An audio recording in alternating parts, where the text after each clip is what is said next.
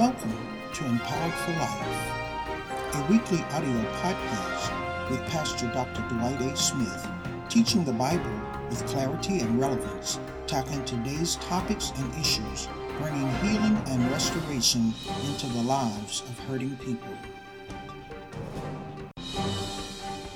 Hello, greetings, and welcome. I'm your host, Pastor Dr. Dwight A. Smith, here with podcast episode number 16 Accessing Kingdom Teachings that Relate to Daily Living.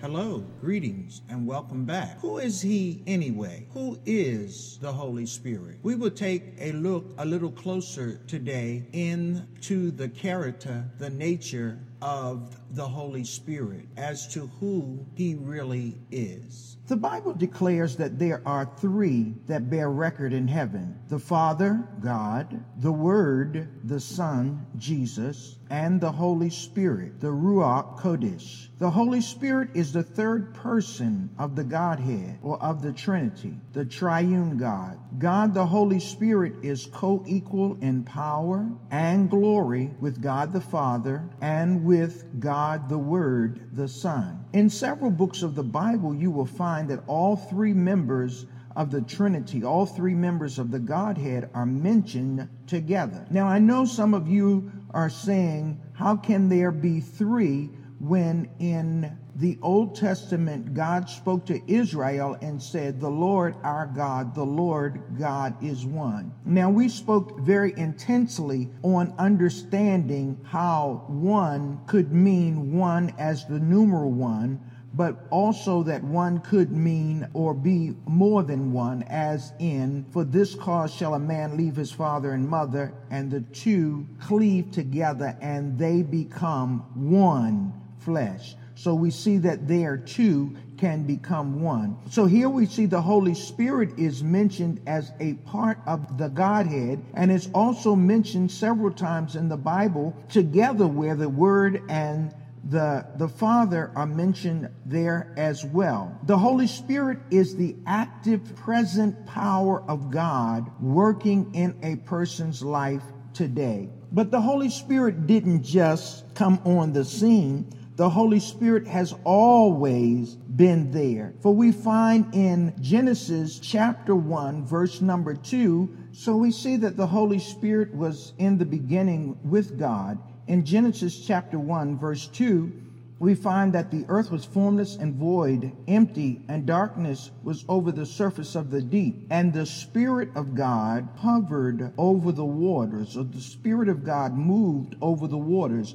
And we understand that the Spirit of God mentioned here is the Holy Spirit. The Holy Spirit is hovering over the water. So we see the Holy Spirit in the beginning with God. We also understand that the Holy Spirit is a gift. We see that in John's Gospel, chapter 14, verses 16 and 17. Let's take a look at that. Here Jesus is speaking, and he says, And I will pray the Father, and he shall give you another comforter, that he may abide with you forever, even the Spirit of truth, whom the world cannot receive because it sees him not, neither knows him but you know him, for he dwells with you and shall be in you. So here we see Jesus promises the Holy Spirit as a gift and that he is going to come as another comforter, as another paraclete, as another helper. Jesus is telling his disciples at this time that he would have to leave them and he would have to go away. And he says to them that he's not going to leave them orphans. Now, when we think of an orphan, we think of one who a parent, who no longer has a parent, who maybe a parent has abandoned, or maybe the parent has uh, passed away and that child is left alone. But in this day in which uh, Jesus is referring to being an orphan, was a time when a class or students were abandoned by their teacher. Whenever a teacher left a group of students without another teacher, without another instructor, they were looked at as orphans. So Jesus says to his disciples, He says, I'm not going to leave you orphans. I am going to send to you another paraclete, another teacher, another comforter, another one just like me. But he says the difference in this one that will come and be just like me, he's going to be the Holy Spirit. Instead of him being in front of you like I am, he's going to be in you. He's going to be in you, fellowshipping with you, speaking from the inside of you, revealing to you the truth and helping you to understand the word of God, but he will be in you. He says that the world won't believe this. The world can't receive this. And the reason they can't receive it because they can't see him. He's saying they won't receive the Holy Spirit because they can't see the Holy Spirit. They can't see him. And so they don't believe that he actually exists. And because they don't believe he actually exists, they cannot receive him.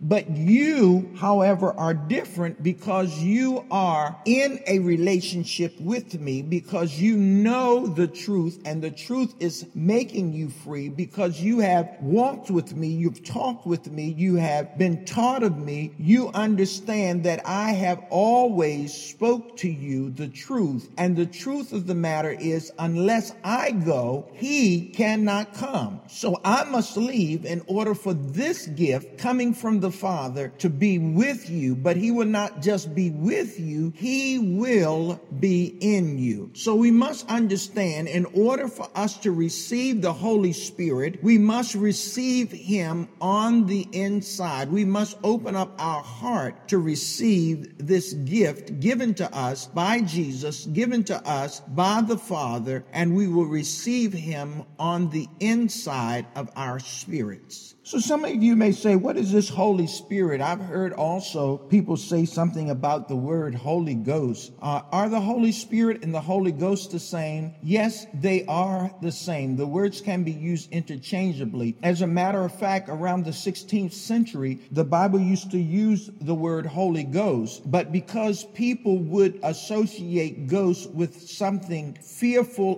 being afraid of, or something evil, the translators translated it to be Holy Spirit, which is the same and it can be used interchangeably. However, if you search the scriptures, you will find out that the term Holy Spirit appears 40 times in the book of Acts alone. It appears five times in Matthew, four times in Mark, 13 times in Luke, three times in John, 16 times in Paul's epistles, five in Hebrews, two in Peter's epistles. So we can find that the mention of the Holy Spirit is mentioned quite frequently throughout the gospel. Now we understand that Luke is the author of the book of Luke, the gospel according to St. Luke, as well as as the author of the book of Acts. And if you look at Luke's writings, you will find that the mention of the Holy Spirit in the two books are mentioned a number of 53 times. 53 times, which means Luke understands the importance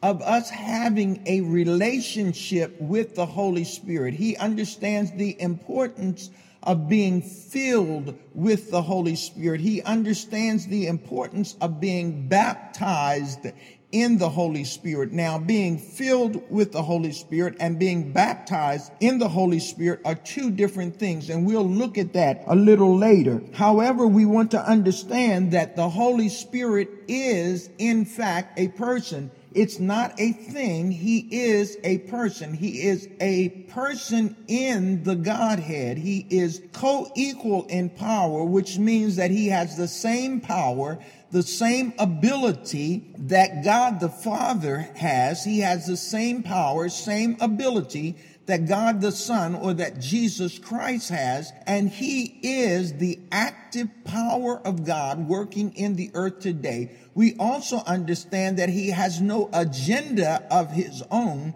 He is fulfilling the plan, the purpose, and the will of, of, the Father. He knows the mind of God. He knows the will of God. He knows the purpose of God. And so he reveals to us the plan, the purpose, and the will of God. He empowers us that we would be able to fulfill the plan, the will, and the purpose of God. He empowers us so that we can walk in the character and the nature of God. As we begin to take a closer look at the Holy Spirit and we begin to look at his character and his nature, he gives us his character and his nature. They are called the gifts of the Holy Spirit, but they are given to us even as he is given to us so that we as believers, so that we as sons of God can be a mirror reflecting the image of God in the earth so that we can be representatives of God in the earth so that the power of God can be manifest in and through our lives in the earth. But we must, first of all, be born again. Then, after being born again, we must receive the fullness of the power of the Holy Spirit operating in us in order that we are able to fulfill these things. The term Ruach HaKodesh is the term used for the Holy Spirit in the Old Testament. The word Ruach is a word translated several ways in the English Bible, such as spirit, breath, and wind. The word ha is used as the word the in Hebrew, and the word kodesh refers to holy and holiness. In English, we say spirit. In Greek, we say pneuma. And the Hebrew word is kodesh. The one root idea running through all of these words is invisible force. In whatever way it's used, it always refers to that which is invisible except by its manifestations. The word ruach is used nine different ways in the Old Testament, and its counterpart, the word pneuma, is used 14 different ways in the New Testament. For example, Jesus said his words were spirit and life John's Gospel, chapter 6, verse 63. The idea of the words being spirit is that the words cannot be seen with the natural eye, just as a spirit is invisible to the eyes. But words can be heard, and once God's words are received in the human spirit, they produce life. Thus, the words of Jesus are spirit and they are life. In the scripture, there are three significant titles used for the word Ruach HaKodesh the Holy Spirit, the Spirit of the Lord, and the Spirit of God. In the time of Christ, his Jewish audience was aware of the Spirit of God and the concept of spirit being identified with Ruach, or wind, breath, and spirit. Perhaps that's why in John's Gospel, chapter 3, verses 5 through 8, Christ compares the Holy Spirit to the wind. The wind blows where it wishes, and you hear the sound of it, but cannot tell where it comes from and where it goes, so is everyone born of the Spirit. Here, Jesus is identifying or comparing the Holy Spirit with the natural wind because we can feel the wind coming through. We could see the evidence of the wind in the trees. However, we cannot actually see the wind itself, but we know from its sound and we know from the evidence of what it has done that the wind has come through. So is the Ruach, the Holy Spirit, the breath of God is the same way. We can't see it coming. However, we can see the evidence of it coming into our life. We could see the evidence of the fact that He is there. We could see the evidence because of the transformation, the change that has taken place in us because of the Holy Spirit. The Bible speaks of Jesus being baptized. It said that John the Baptist was in the Jordan baptizing. Jesus was about the age of 30 when he came to John and asked John to baptize him. John, seeing Jesus coming, saying, Behold, the Lamb of God, which taketh away the sins of the world.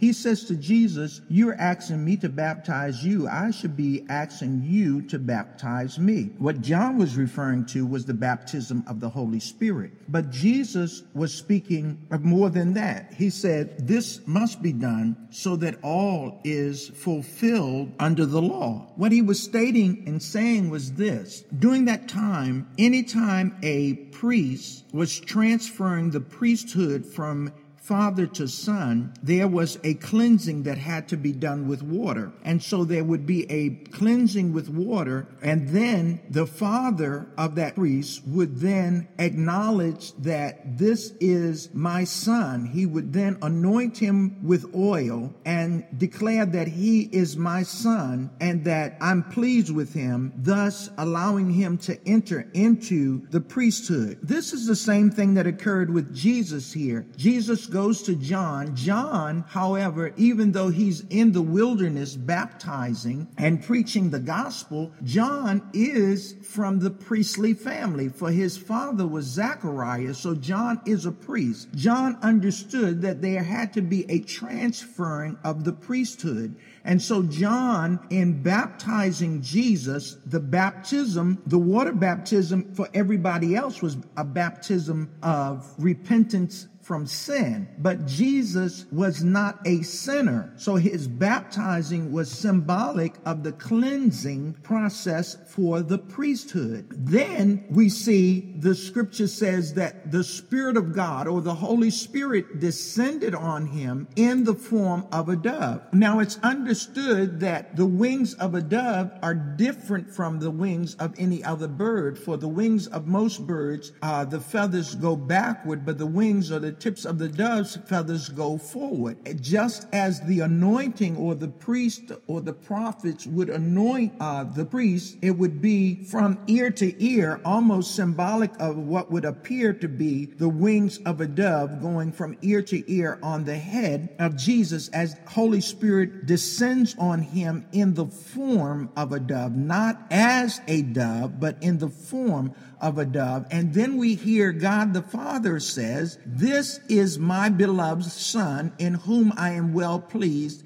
Hear him. So we see this whole situation taking place here where there's a transferring of the priesthood from John the Baptist to Jesus the Christ. And the approval is done by God the Father as the Holy Spirit descends upon him and he thus at the age of 30 begins his ministry. You also must understand that this wasn't done even though it was in the wilderness. There were crowds of people gathered gathered to be baptized of John. So there were many people there to hear the Father announce that Jesus Christ was his son, that he was the anointed one, that he was to be the Messiah, that he was going to be the lamb in which John proclaimed to take away the sin of the world. But he would do all of this after receiving the anointing and the power of the Holy Spirit. Now, just as Jesus received the Holy Spirit, just as Jesus was anointed by the Holy Spirit, just as he received power from the Holy Spirit, the Bible declares to us, you shall receive power power after the Holy Spirit has come upon you, and you shall be witnesses unto me. So we need to receive the power of the Holy Spirit. We need to receive the anointing of the Holy Spirit in order to be effective witnesses to the kingdom of God, in order to be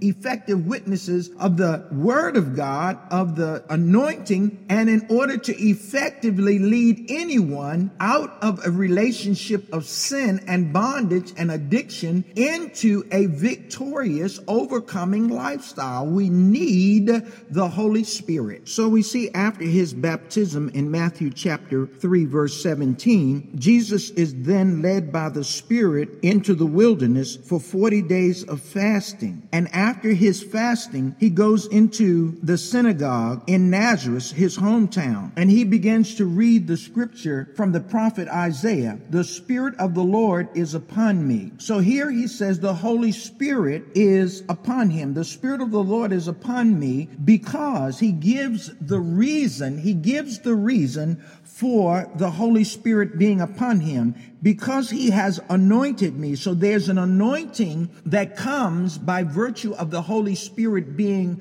upon you. Once you receive the Holy Spirit, he anoints you, he equips you, he gives you an ability to do what you could not do in and of yourself. He says, because he has anointed me to preach the gospel to the poor. Now, what do you think preaching the gospel to the poor would be? To the poor, it would be that you don't have to remain poor. I have good news. You don't have to stay in poverty. You don't have to remain poor because here is some good news as to how you can come out of that. So he says he was sent or given an anointing to preach the gospel to the poor. He was sent to heal the brokenhearted. So anybody that had their heart broken, anybody that was wounded, that was living in despair and under depression, he says, I come to heal that broken heart. And just as he came to heal that broken heart, he gives the Holy Spirit to his witnesses that we too might be able to minister to the hurting, to the wounded, to the brokenhearted, and to bring healing into their life. He says he was anointed to proclaim liberty to the captive. So those who are under the captivity of the enemy, those who are bound, those who are bound by addictions, those who,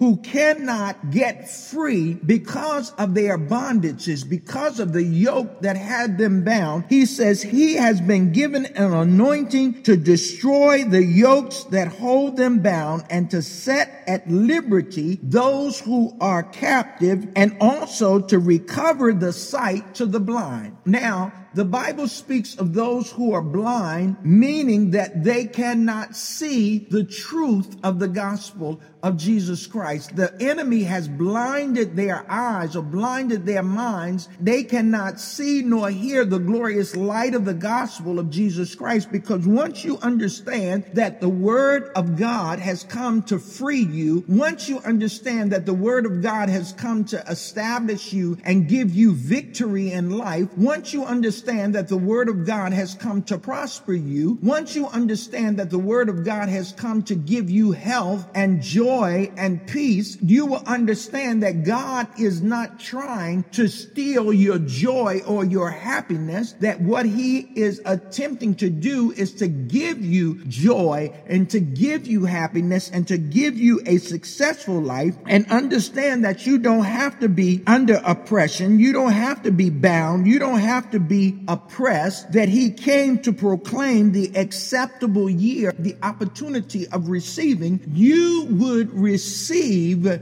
Jesus as your Lord and Savior, you would receive what He has given you in the gift of this Holy Spirit because the Holy Spirit has come to empower you. The Holy Spirit has come to encourage you. The Holy Spirit has come to enable you. The Holy Spirit has come to help you. The Holy Spirit has come to teach you. The Holy Spirit has come to instruct you. And once you understand who He is and what His ability is and and what he came to do, you would surrender your life to him so that he can help you to receive an overcoming, victorious, powerful life in Christ Jesus, for that is what the Holy Spirit came to give you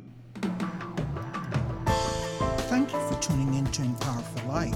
If you're ready to shake off religion and tradition, to be, to do, and to have everything God purposed for you, then continue to tune in as we answer your questions and reveal to you the mysteries and secrets of the kingdom of God.